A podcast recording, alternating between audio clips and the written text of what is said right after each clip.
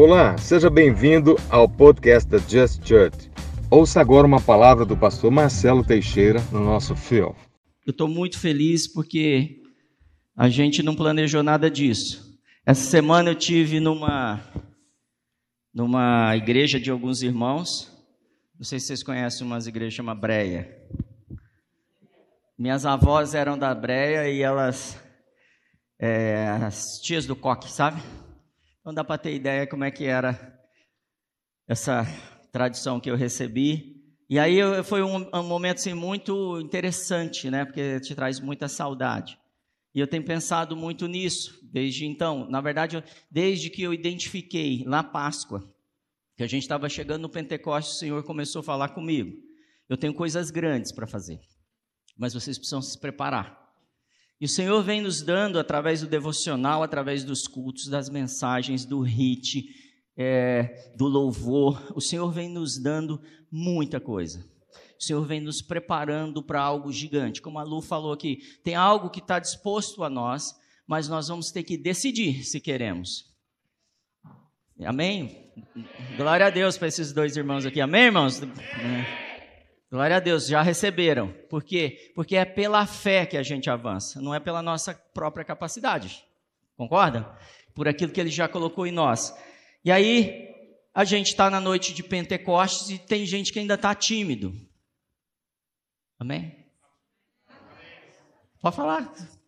Timidez é, ela é normal, até você experimentar mais do Espírito. Estava lembrando agora há pouco, quando a gente orava, que eu não sei se vai rolar pregação hoje aqui, não. Vamos lá. Eu sei que eu estava lembrando, imaginando, na verdade, lembrando não ia dar, né? Mas imaginando Davi olhando o tabernáculo de Moisés e aquelas os cerimoniais e as pessoas chegando, mais ou menos assim. Deixa eu ver como é que estão as posições. Assim, assim, assim, assim, assim. Chegando, esperando acontecer alguma coisa. E o sacerdote vai lá, Pega o seu pergaminho, o rolo da Bíblia, vamos ler. E ele lia aquilo com a voz, uma roupa. O, o, o Jiraya me mandou uma roupa essa semana para comprar, né, Jiraya? De sacerdote, lá de Israel, com um menorá de cá, do lado de cá, não sei o que que tinha. Então eu estou imaginando essa cena. Depois a gente vai ver se vai rolar pregação mesmo. E aí, esse sacerdote chega, algumas pessoas, homens, né? Chegavam, tinham, perguntavam para ele como é que foi quando você entrou lá no, no lugar que só o sumo sacerdote entra, uma vez por ano, o que, que o Espírito fez com você? O Espírito que está lá dentro de uma caixa, como é que foi? Eu fico imaginando, esperando um ano inteiro para ver o que, que o Espírito vai fazer.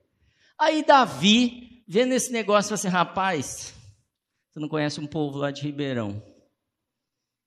Você não conhece a Breia.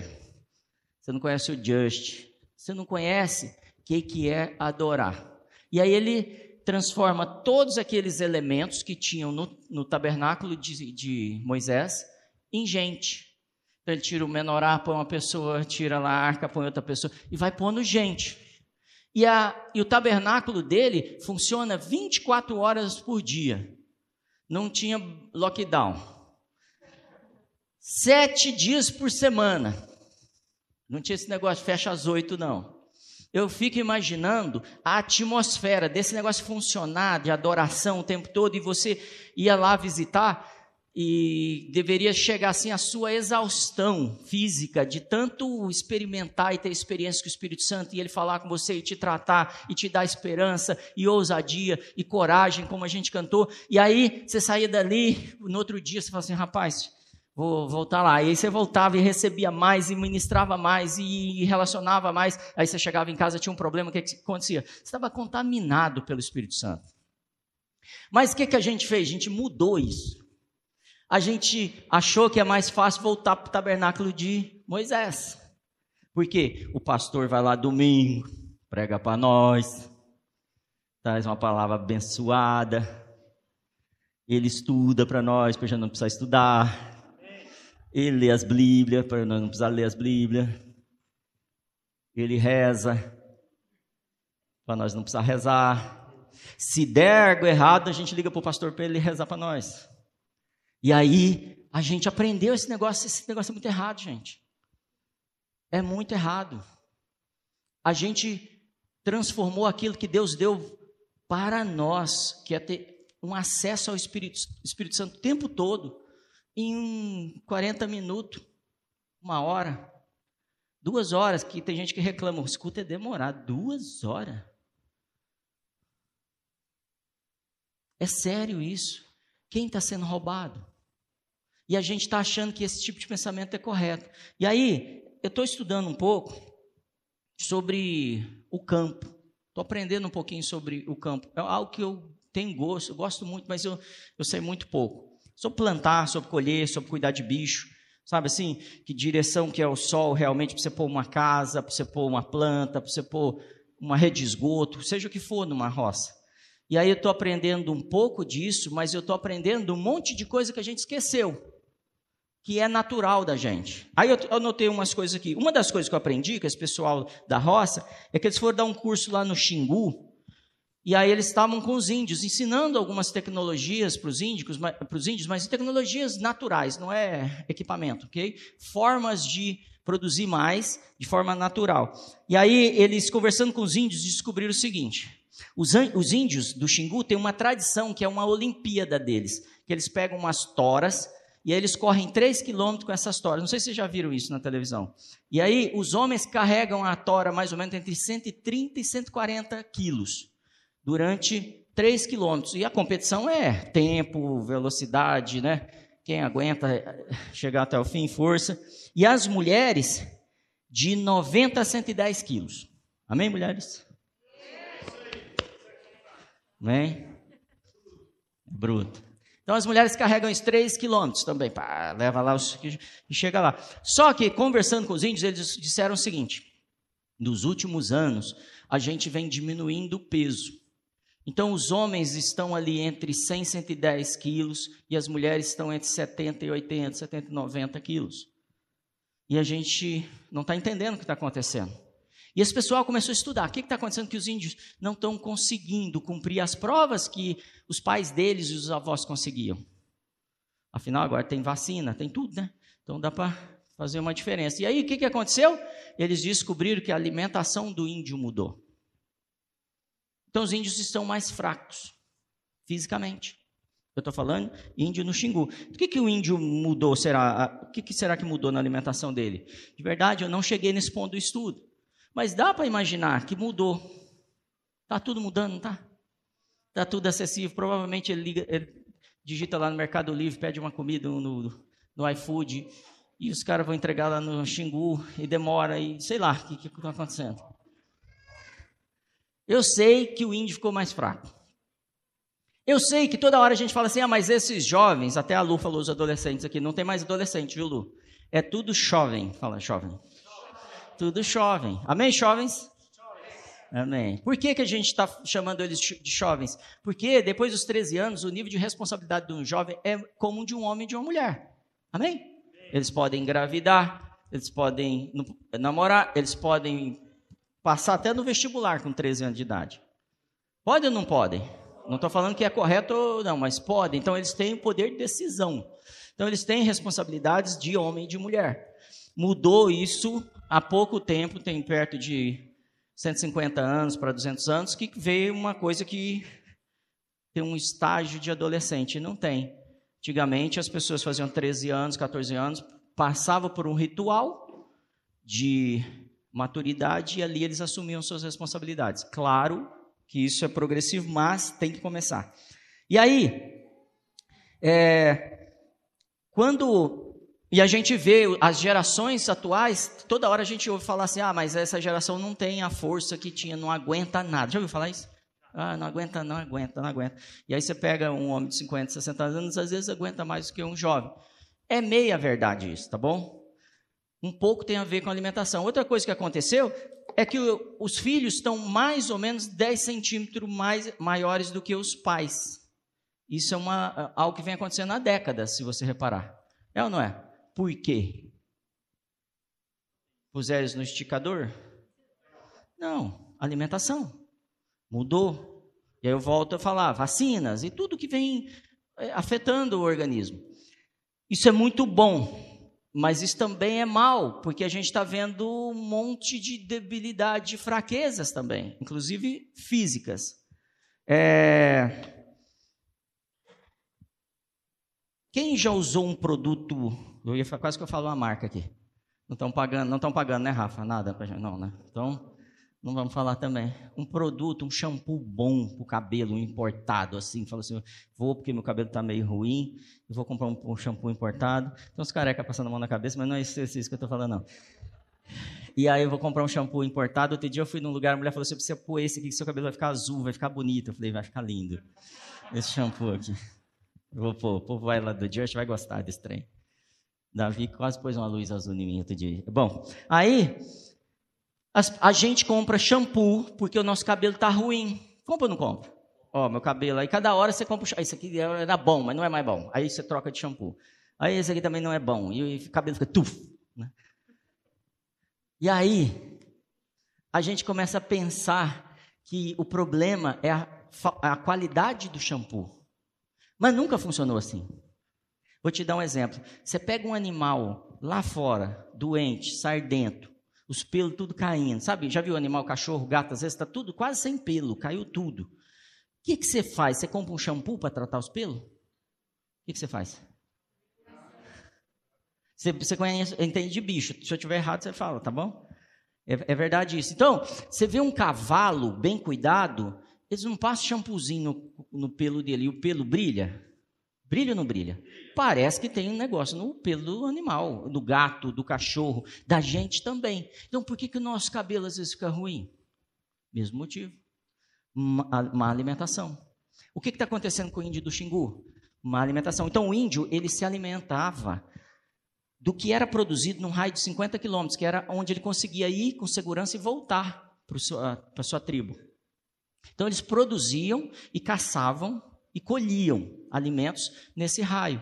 De repente, eles começam a produzir menos e consumir alimentos que vêm de longe, que têm uma qualidade inferior.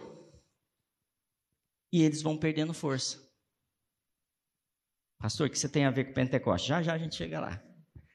E aí, a gente começou a fazer isso no nosso dia a dia. E nós chegamos ao ponto de produzir um negócio que chama gordura hidrogenada. Quem conhece gordura hidrogenada? O pessoal conhece mais de alimentação, pode falar, Adriana? O que, faz? Hein? É coisa boa? A Adriana falou que não é coisa boa. É de Deus? Não, não é de Deus. Mas pode falar aqui. Então vamos lá. E aí criar gordura hidrogenada. Vou te falar como que foi que a primeira gordura hidrogenada vendida. Como ela não é um produto verdadeiro, o que, que se faz? Transforma esse produto em original, não é verdadeiro, né? É, em um produto rosa, coloca um corante rosa nele para identificar que ele não é como as outras gorduras naturais. Outra coisa, escreva na embalagem dele imitação. Isso aconteceu na história, só que foi um breve tempo. E aí a indústria de alimentos fez o quê? Entrou com pedido e mudou isso. Falou, não, tira esse negócio de imitação, porque senão ninguém vai consumir. Troca a cor, põe uma cor mais original. E a gente começa a substituir o que é uma gordura natural por uma gordura hidrogenada. O que, que aconteceu? Para a gente virou normal. E a gente está consumindo esse trem, num monte de alimento. Tem alimento que tem gordura hidrogenada? Tipo? Vocês já sabem. Margarina, você já viu margarina? Tem umas propagandas lindas. Eu lembro de umas propagandas de antigamente que me contaram de um tal de. Era uma família bonita na mesa, assim, as margarinas vinham para a mesa. Eu, eu, faz um teste, se você quer saber se margarina é coisa boa. Não sei se você consome margarina em casa, mas você vai entender agora. Coloca uns cinco alimentos que você escolher para estragar e põe um pote de margarina. Você vai ver a mosca em todos, menos na margarina. Por quê? Porque não é bom, gente, nem para mosca.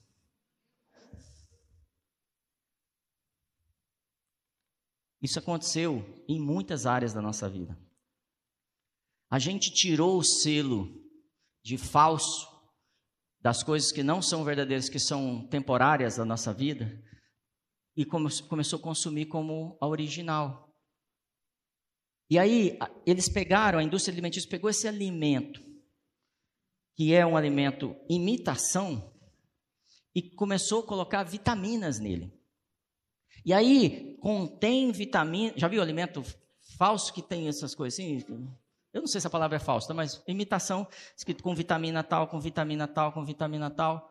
E aí as pessoas vão, uau, é muito bom, tem vitaminas. Mas eu estou comendo um alimento falso. Você já foi na feira e viu uma laranja escrito nela assim, contém vitamina C? Por quê? Porque a gente sabe, é original, ali está a fonte vitamina, de vitamina C. Isso aconteceu na igreja. A igreja, ela tinha uma manifestação natural do Espírito Santo, um fluir natural. E a gente tirou. E a gente decidiu, como matriz cristã, e aí eu estou indo lá nas bases da nossa igreja mesmo, lá atrás. Nossos bisavós, tataravós, não sei o que lá. Estou falando de ano 300, 200, depois de Cristo. A gente decidiu tirar o Espírito Santo. E a gente pôs umas coisas lá. Contém. Contém estudo bíblico. Contém escola dominical. Contém louvor. Ó. Eu falei que esse demônio ia querer vir hoje, mas ela quer me desmentir já. Por que, que a gente fez isso? Porque é mais fácil a gente seguir uma vida padronizada e enlatada. Por isso que a gente quer o fast food, porque é rápido, fácil, já resolve o meu problema e até tem alguma nutrição. Tem ou não tem? Tem a McDonald's tem alguma nutrição? Hã? Tem Coca-Cola, não tem? Então, o que que eu eu não podia falar McDonald's, né? Então, beleza, aquele, aquele lá, fast food. Então, o que que, que, que a gente entende, vem perdendo? Todo alimento tem seus nutrientes, alimento natural, ok? Lá no pé, na árvore, um abacate, uma laranja, tem seus nutrientes, tem suas vitaminas, não tem? Então, a ciência diz o seguinte: quando eu tiro esse, esse alimento do pé e trago para o consumo, eu trago esses nutrientes e eu posso consumir e ele, esses nutrientes me sustentam. Sim ou não? Sim. Só que tem uma coisa, tem algo que quando eu tiro do pé, ela começa a perder. Isso é ciência falando, tá? Que é o quê? A vivacidade, a vida, ela vem sendo consumida daquele alimento. Então, quando eu pego um alimento e levo para o xingu, esse alimento não carrega vida, carrega vitamina, mas não carrega a vivacidade que eu preciso. É mais ou menos assim: você pega um, um corpo morto e põe vitamina, ele vive? Não. Mas se eu pegar um corpo morto e pôr vida, ele vive. Então, nós estamos falando de duas coisas. Então, o que, que eu fiz com a igreja? Eu trouxe a letra, mas não trouxe a vida. Eu devia, você devia estar, tá, ficar chocado agora. Porque a gente está vivendo assim. A gente acostumou a viver sem Espírito Santo. E quando a igreja e eu estou tentando não falar mal de ninguém, mas eu estou falando que a gente carrega muito isso. Quando a igreja ela é tímida para manifestar o Espírito Santo, ela ainda não viveu as experiências tão válidas com o Espírito Santo para poder quebrar a sua vergonha e os seus protocolos. Quando eu chego na igreja e ainda não consigo fluir em vida, e eu não estou falando de manifestação, gritar, dançar, porque você está livre para isso, amém? Tem gente que nem tem Espírito Santo e faz isso. Mas estou dizendo que eu preciso fluir vida. Quem tem o Espírito Santo aqui? Tem gente que não tem? Espírito Santo? Então você vai sair daqui hoje com o Espírito Santo, você quer? O primeiro passo é você falar assim: eu tenho coragem de falar, eu quero o Espírito Santo. Porque senão você não recebe o Espírito Santo. Eu quero o Espírito Santo, você vai receber o Espírito Santo hoje aqui. Se, se, você tem hora para ir embora? Ah, então tá bom. Hoje é um, um dia de festa, Pentecostes é um dia de festa. E aí, como igreja, a gente abandonou o Espírito Santo. Eu estou sendo real. Como Just Church, você que está em casa aí, é bom você saber. A gente abandonou o Espírito Santo. Porque a gente tem tanto conteúdo bom. Você quer outra prova que se a gente abandonou o Espírito Santo? Você chega num culto e acontecem dois comentários, mas o que acontece? Não concordei. Você veio aqui para concordar alguma coisa? Casa sua casa? E eu estou falando isso de, de boa, porque é muito desconfortável você ir para um lugar para ver se você concorda. Você vai para fluir. Você vai para manifestar o Espírito, porque a igreja precisa do Espírito estar tá em você. Você vai para. E tem gente que chega e fala, pastor, é, eu fui nessa igreja, pastor, mas não senti nada. Você veio para sentir, mano? Você veio para fluir rios de você. É nós que queremos sentir o Espírito vindo de você. E por isso que nós cremos que o Espírito Santo está na gente, mas a gente está vivendo uma vida artificial, espiritualmente. Porque eu não estou vendo a terra ser abalada com os crentes. Amém? Os crentes. A terra precisa ser abalada.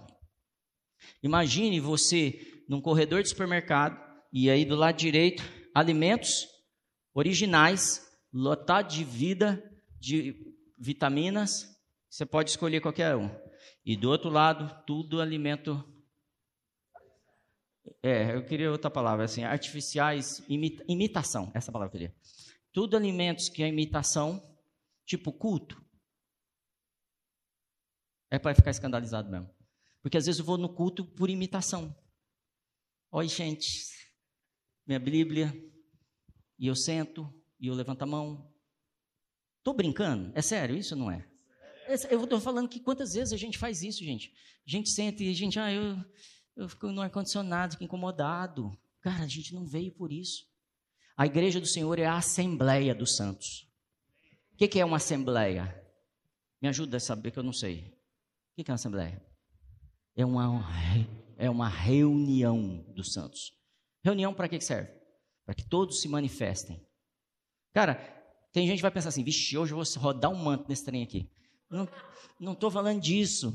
Estou falando do dom, daquilo que você tem. Mas vai ter hora que vai rodar um manto também. Glória a Deus por isso.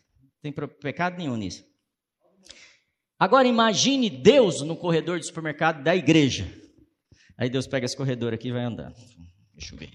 Hum, vitamina, vitamina. E, é, bastante vitamina.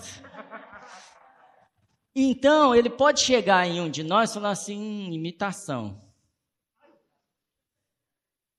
Pode ou não pode?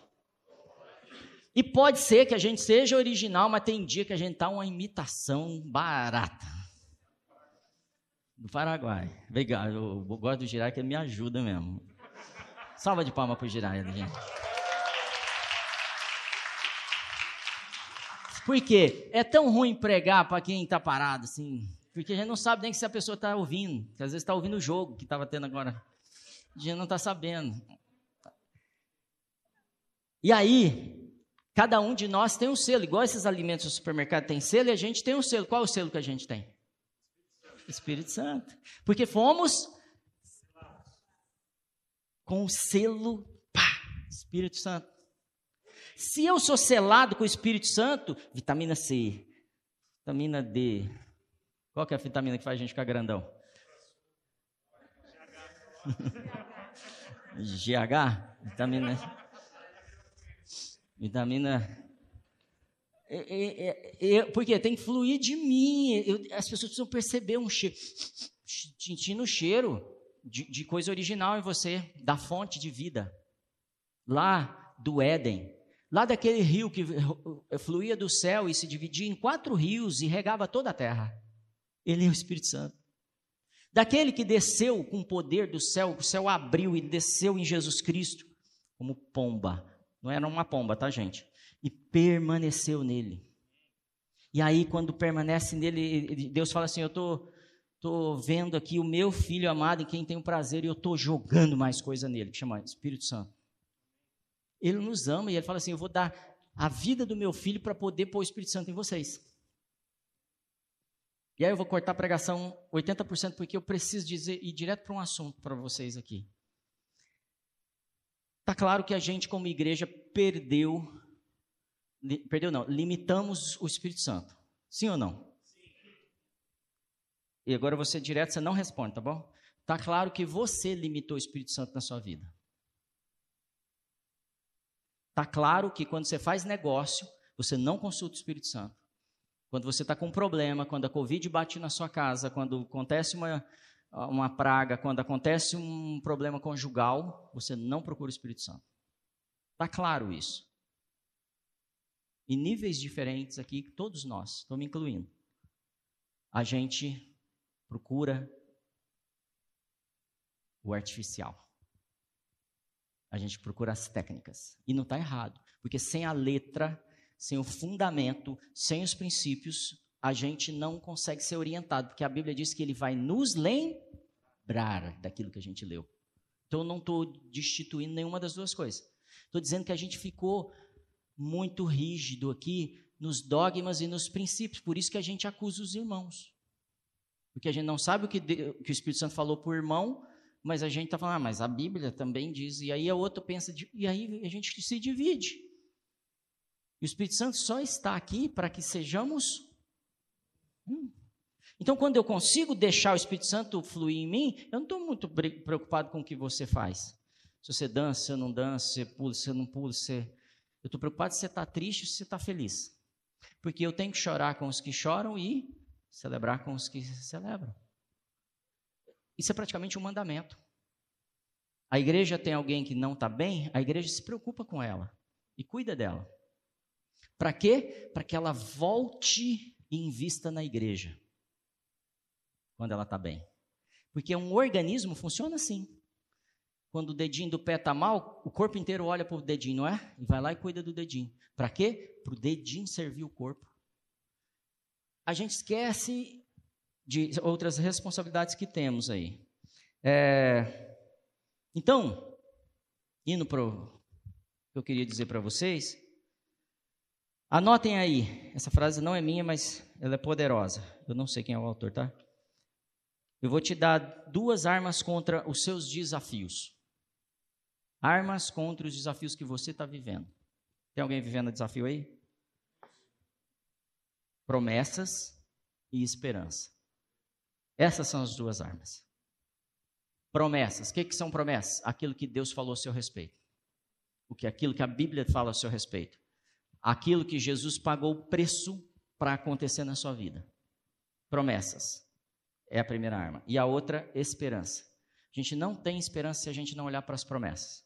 Então, quando eu olho para as promessas, para os princípios, para a palavra do Senhor, a minha fé aumenta ou diminui? A fé vem pelo ouvir a palavra de Deus. Então, quando a minha fé é aumentada, a esperança automaticamente aumenta e eu ando no Espírito. Eu preciso da palavra e do Espírito estimulando essa palavra para que eu avance. Esse é a maior arma, são as maiores armas para eu vencer é, os meus desafios que a gente está passando hoje. Você tem problema? Então, primeira coisa, busque o Senhor. Ele tem uma solução na mente dele. O Brasil está com um problema? Deus tem um plano, uma solução na mente dele. Ribeirão Preto está com problema? Deus tem uma solução na mente dele. Talvez seja o seu nome essa solução. Mas você vai ter que se apresentar. Por isso que o reino de Deus não é para tímidos. E vocês vê o pastor dançar aqui e fazer isso? Não é porque eu estou super à vontade, é porque eu tenho que romper com o que me trava. Danço bem, eu sei, mas. Eu...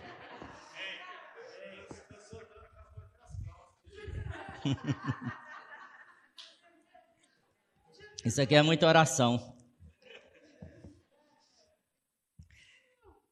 Outro problema é que a gente tem lutado com as armaduras que não são nossas. Então a gente pegou aquilo tudo, aquele pacote que a nossa matriz católica trouxe, e a gente luta com essas armaduras. E a gente está fora de estação. Sabe outra coisa que acontece em relação à alimentação? Quem troca de alimentação em cada estação, mas trocar mesmo, a maioria dos alimentos? Quase ninguém. A gente come aquele bife, ou aquele frango, aquele arroz, aquele arroz integral, aquele não sei. E aí varia, porque quando tem milho a gente come um milho, quando tem um cabotiá a gente come um cabotiá, mas a gente não poderia se alimentar assim. Pensando que Deus funciona em estações, cada estação o meu organismo precisa de um tipo de alimento. Inclusive ele vai usar um tipo de energia diferente. Então eu tenho que acompanhar, amém? Tem gente me olhando assim, pastor está falando muito de alimento hoje. Não, tem gente que estava outra coisa, mas vamos lá. E, então, esse. Até perdi, né? Cada, cada estação eu preciso entender que alimento está sendo produzido, porque se Deus fez uma necessidade física e um alimento na, nas estações, Ele está falando assim: essas coisas vão convergir. Então, no inverno, eu vou ter os alimentos para o inverno. E se eu olhar para o campo, que produz naturalmente, eu vou me alimentar daquilo que, porque vai suprir as minhas necessidades. Gente, eu não sou nutricionista, isso é uma analogia, mas eu sei que é por aí. Se eu começo a me alimentar do que eu gosto, arroz, feijão, tomate e bife, o ano inteiro, com certeza, em alguma ou duas ou três estações, isso vai ser diferente, vai ser insuficiente para mim. E com as estações do Espírito Santo é a mesma coisa. E se você reparar, a gente acostuma num padrão de igreja que todo culto a gente quer a mesma coisa. E aí tem culto que o louvor é mais, longo, tem culto que o louvor é mais calminho, tem cultos que os caras fazem um barulho aqui arretado, tem culto que a palavra é longa, tem culto que a palavra é dinâmica, tem culto que a gente ri, tem culto que a gente chora, tem culto que não acontece nada. Mas, e aí eu começo a me incomodar, porque parou e como que é um culto sem o Espírito Santo? Tem um monte, vocês sabem. É, como é? Como é um culto do Espírito Santo? É sem o Espírito Santo, desculpa. É, como, como é? Como é? A, a, tem louvor, tem palavra, tem começo, meio e fim, e aí nós vamos ler um texto bíblico? Vai ter Bíblia? Vai ter Bíblia. Vai ter hora para acabar, Vai ter o quê? Eu, estou achando que você é experiente nesse treino. Isso, e aí quando a gente está num culto que o Espírito Santo não tem liberdade, eu não estou falando que precisa ser um circo, tá bom? Eu estou dizendo que quando o Espírito Santo não tem liberdade de mudar as coisas, a gente já prevê tudo que vai acontecer, como essa pessoa vai operar, e, e se ela não entrega aquilo que eu espero, eu, eu saio insatisfeito. Tipo assim, o pastor que sempre traz um estudo profundo. Não necessariamente o Espírito Santo está operando. Porque pode ser um conhecimento histórico, um conhecimento literário, e ele traz aquilo sem o Espírito Santo. Pastor, você está falando mal? Não, não estou. Estou falando que a gente aprendeu algo errado e quer manter. É desconfortável para a gente mudar toda a estação. Hoje eu estou com calor, mas estou de blusa aqui, de propósito. Porque a gente mudou de estação. A gente tem que se cuidar conforme a estação. E o Espírito Santo hoje, no Just, vocês vão ter que aguentar mais um pouquinho aí. Ele está dando uma coisa diferente para a gente. Hoje é Pentecostes, é festa. Eu não posso sentar e cravar ali naquele lugar e ficar. Ele vai resolver seu problema de forma diferente, não é do jeito que você quer, porque o alimento de hoje é outro. A gente não vive de maná todo dia, a gente vive de pão do céu diferente, cada hora é uma coisa. Uma hora entra no nosso coração, queima, outra hora vem e fundamenta a nossa mente, outra hora motiva a gente, a gente quer agir, outra hora a gente. Amém? Outra hora a, campanha, a, empresa, a igreja faz uma campanha de cesta básica. Amém? Outra hora ela não faz campanha de cesta básica. Porque não é hora de dar, não é hora de abraçar, mas agora é. Não, igreja que não dá cesta básica. E a igreja está na estação de fazer a campanha de cesta básica, e a igreja faz o quê? Amém? Em igreja. O que, que a igreja faz? A, igreja, a liderança trouxe, ó, nós vamos funcionar assim, vamos fazer cesta básica agora e ajudar as pessoas. O que, que a igreja responde? E foi isso que aconteceu? Não. Porque eu estou na outra estação, eu estou acostumado a andar nessa estação, mas a igreja está fazendo na estação da cesta básica. Aí a igreja está na estação de fazer hambúrguer para ir levar na favela para ajudar as crianças, motivar e trazer aproximação, conexão. Aí eu, hambúrguer, não gosto nem de hambúrguer. Eu vivo, às vezes, numa estação paralela que o Espírito está operando. Por isso que eu estou dizendo que se eu for quadradinho, quase que eu falo, eu vou ser uma igreja é, é, diferente da caixa quadrada. Não muda. E onde está o Espírito ali? Liberdade. Para você ser quem você é. Amém? Gra, prepara aí. Nós já vamos orar por vocês. E quem falou, eu quero o Espírito Santo, vai receber.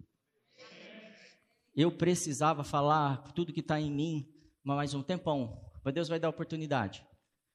E o pessoal que cuida da agenda aqui também. Você sabe o que, que a gente perdeu na igreja de verdade?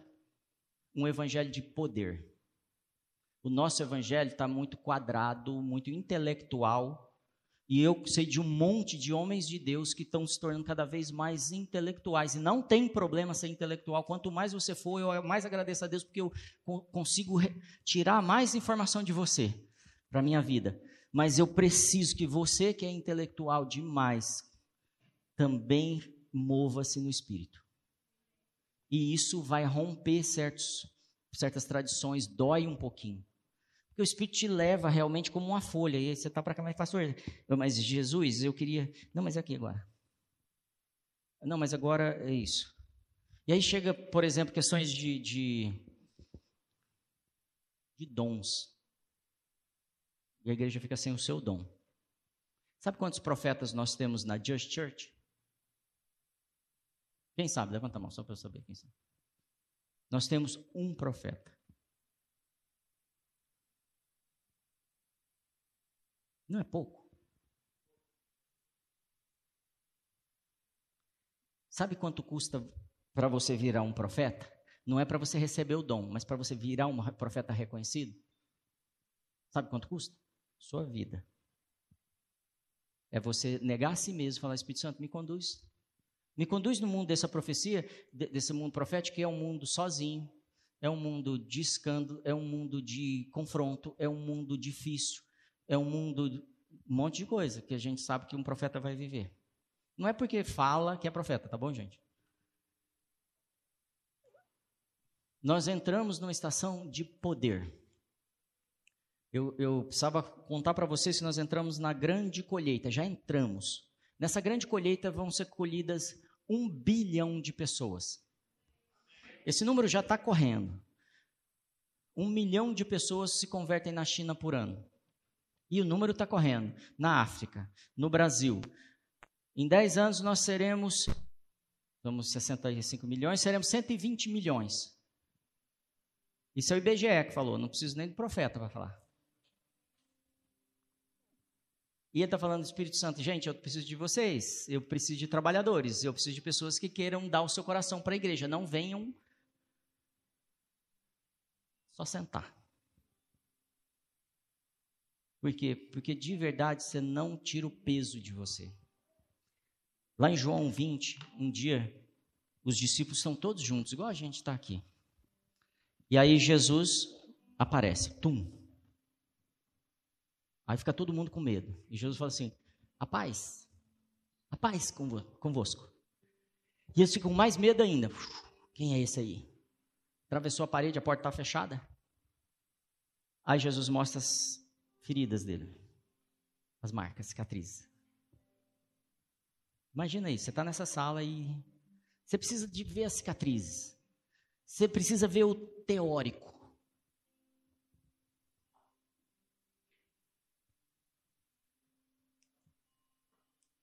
Aí, ele, depois que ele mostra isso tudo, ele fala assim: a paz. Aí eles recebem. Falando dos discípulos. Esse é um. É algo constante na nossa vida.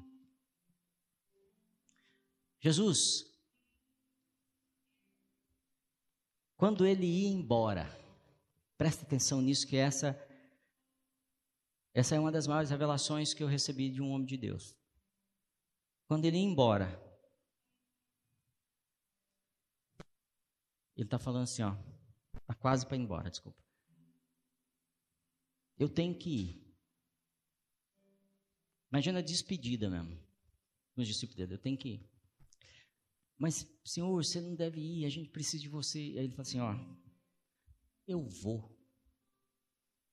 Porque eu indo, eu posso mandar o Espírito Santo. eu indo, vocês vão fazer mais do que eu fiz.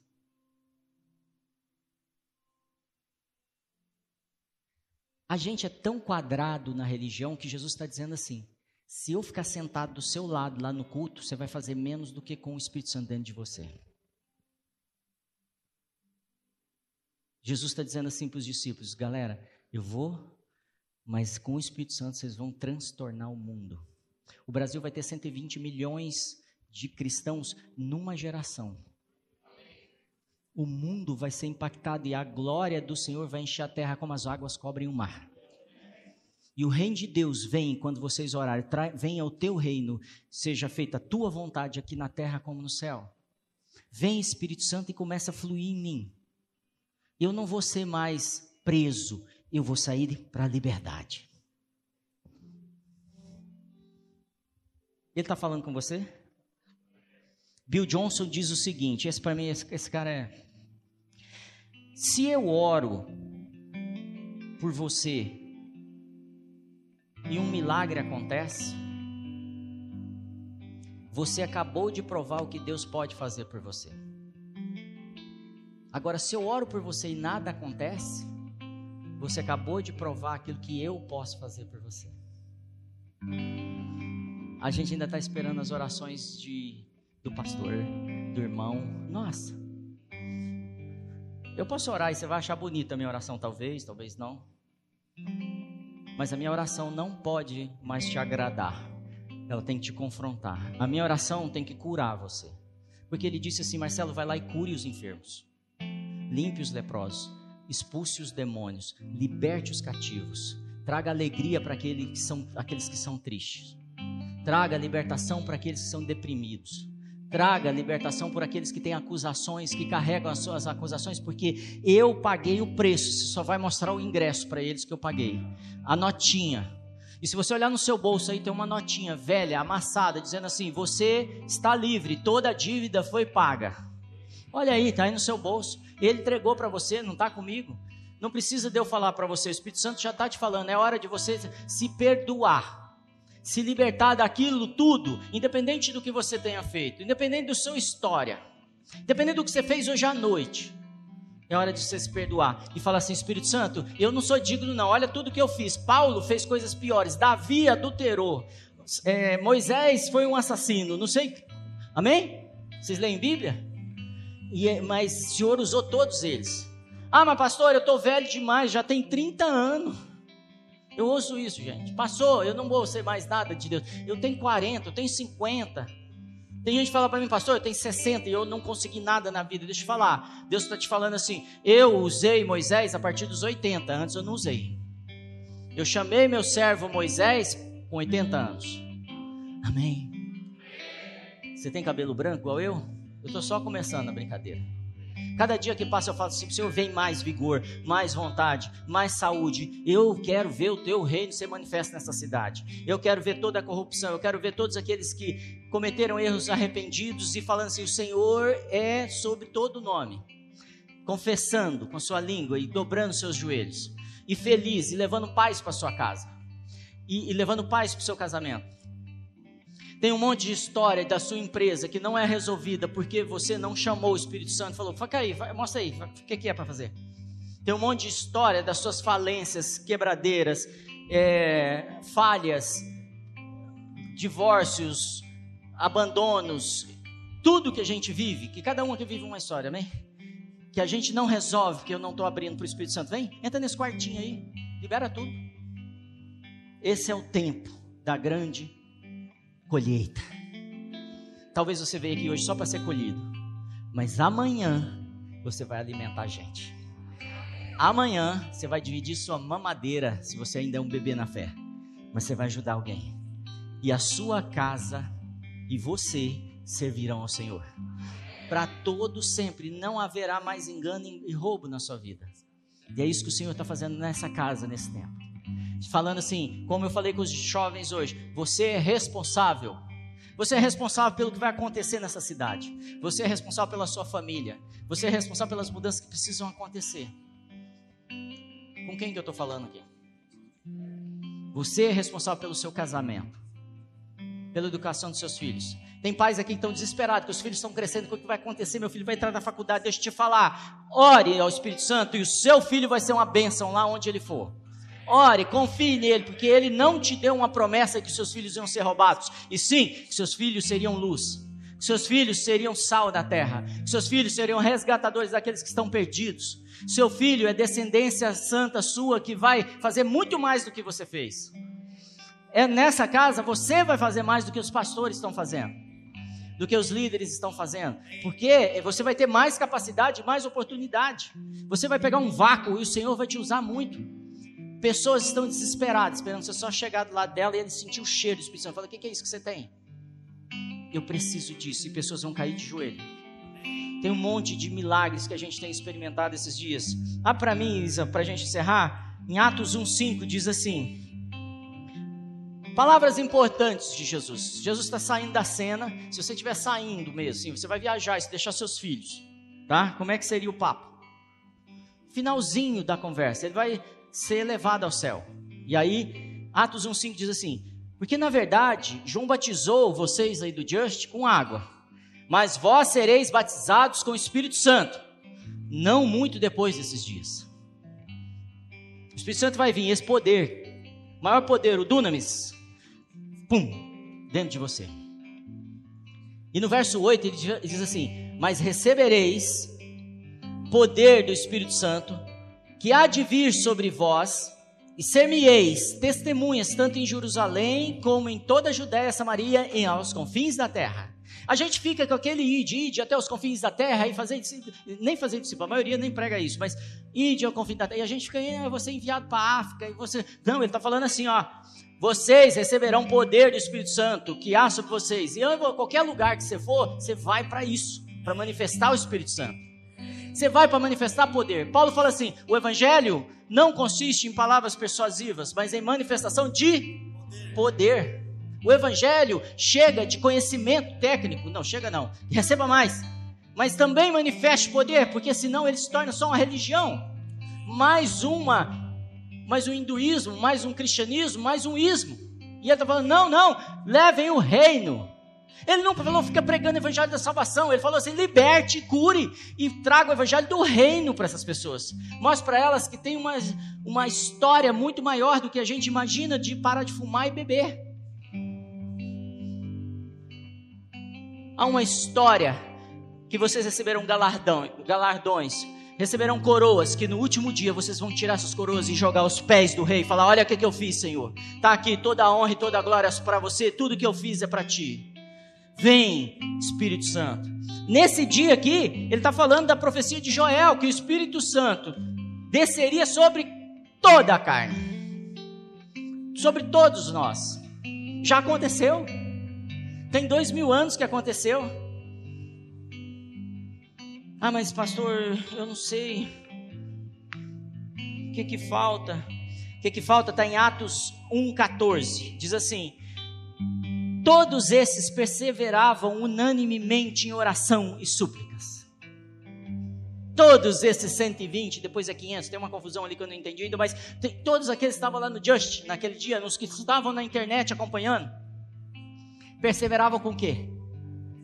Orações. E súplica. Perseverava como? Unanimemente.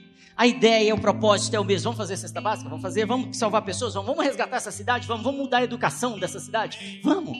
Porque se você olhar esse time aqui, se ele decidir qualquer coisa, muda a cidade, muda o governo, muda o vereador. Porque cada um aqui tem influência pelo menos em 10, 20 pessoas, no mínimo. Então nós poderíamos trazer o reino e uma mudança de justiça nessa cidade hoje porque o Espírito Santo está em nós e Ele nos dá a capacidade. E Ele quer tanto que a gente esteja pronto para isso, que Ele fala assim: quando eu te colocar diante das autoridades, não se preocupe, porque eu vou pôr as palavras na sua boca. Ele está querendo dizer você: eu vou te pôr em frente às autoridades, aos empresários, à educação, à política, à mídia. Eu vou te pôr. Eu creio isso para minha vida. Isso já está acontecendo. É até meio sinistro, mas já está acontecendo. Atos 2, 2, aí a gente já mudou de capítulo. Jesus acabou de profetizar o que Joel ia fazer, o que Joel tinha profetizado. E aí fala assim: e de repente, fala de repente, veio do céu um um som. Bum! Eu imagino um som violento.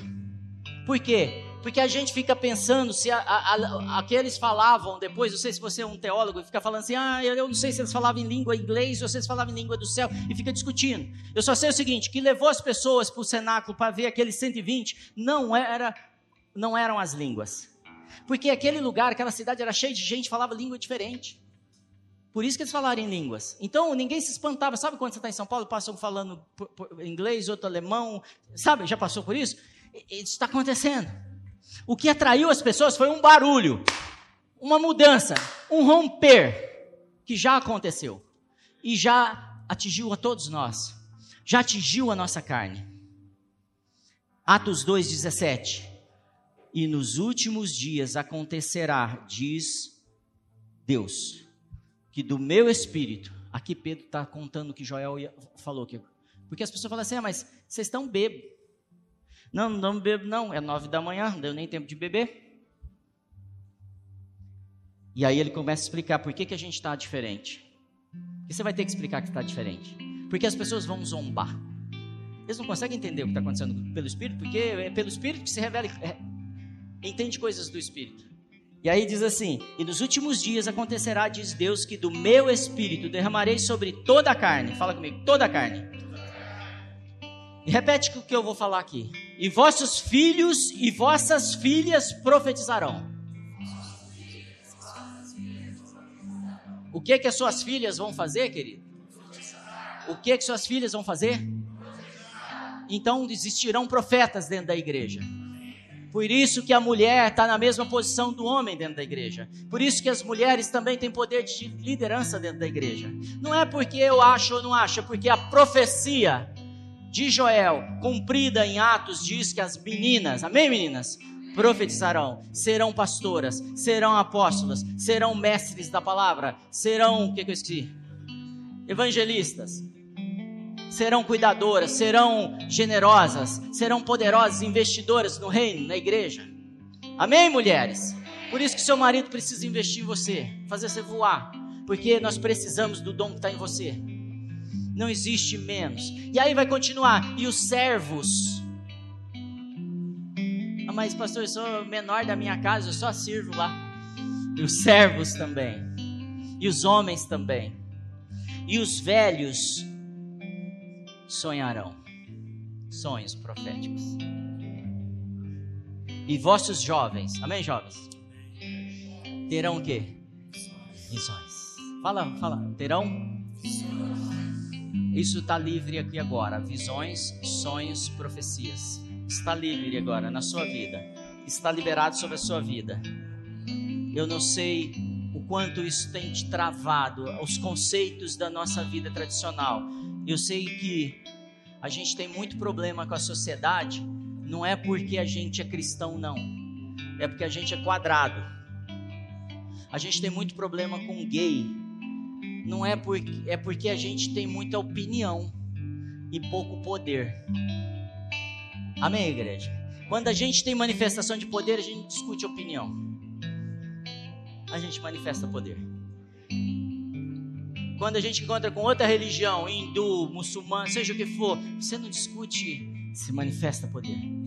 Pedro faz um discursinho leve lá, nada, só conta a história do que ia acontecer e o que a Bíblia diz, e três mil se convertem. E você está duvidando que a sua casa vai servir o Senhor? Recebe o Senhor. Recebe mais o Espírito Santo. Vem e me enche, Espírito Santo. Grava, vem cá, por favor. Me enche, me enche, me enche. Chega de cristianismo light. Vai para Haiti fazer missões. Vai lá para você ver o que que os, os feiticeiros, os bruxos desafiam os cristãos. Lá você tem que ser manifestação de poder o tempo todo porque eles vão levitar, eles fazem todos esses sinais, mas você vai ter que encerrar os sinais deles e fazer o seu milagre. É assim que funciona. A igreja no Brasil acostumou, por uma tradição, uma matriz católica, a simplesmente ficar só esperando. A, a palavra diz claramente: vão e façam discípulos de todas as nações, de todas as nações, todas, dos políticos, dos advogados, dos médicos, são nações, dos economistas, do que mais? Da arte, A gente quer liberar mais coisas sobre sua vida. Eu não sei o que a Gra recebeu do Senhor. A Gra tem um dom profético, um ministério profético, autoridade profética. Que ela vai te falar, talvez palavras de conhecimento, de, ciência, eu não sei. Talvez não te fale nada. Mas eu, como um pastor e autoridade nessa casa, eu te digo: chega o tempo, chega do tempo que você está vivendo. Chega de ser só um coadjuvante, um ocupador de cadeira. Você concorda comigo? Então fala: chega. Chega desse tempo na minha vida. Eu entrei na estação da última colheita. Eu entrei e farei diferença. Usa-me a mim, Senhor. Pode entrar a hora que você quiser. Usa-me a mim. Usa-me a mim.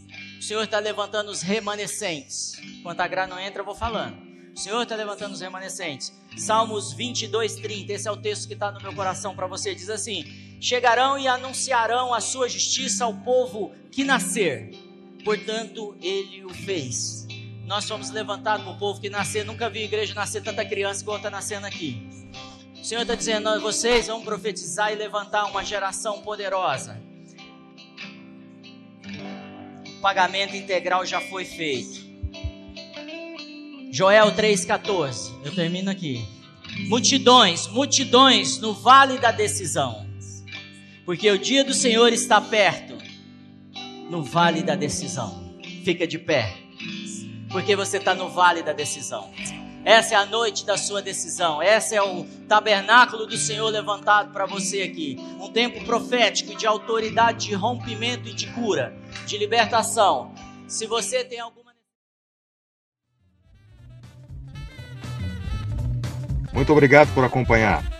Continue ouvindo e sendo edificado aqui no nosso podcast ou através do nosso YouTube. Lembre-se de compartilhar com seus amigos e sua família. Deus o abençoe.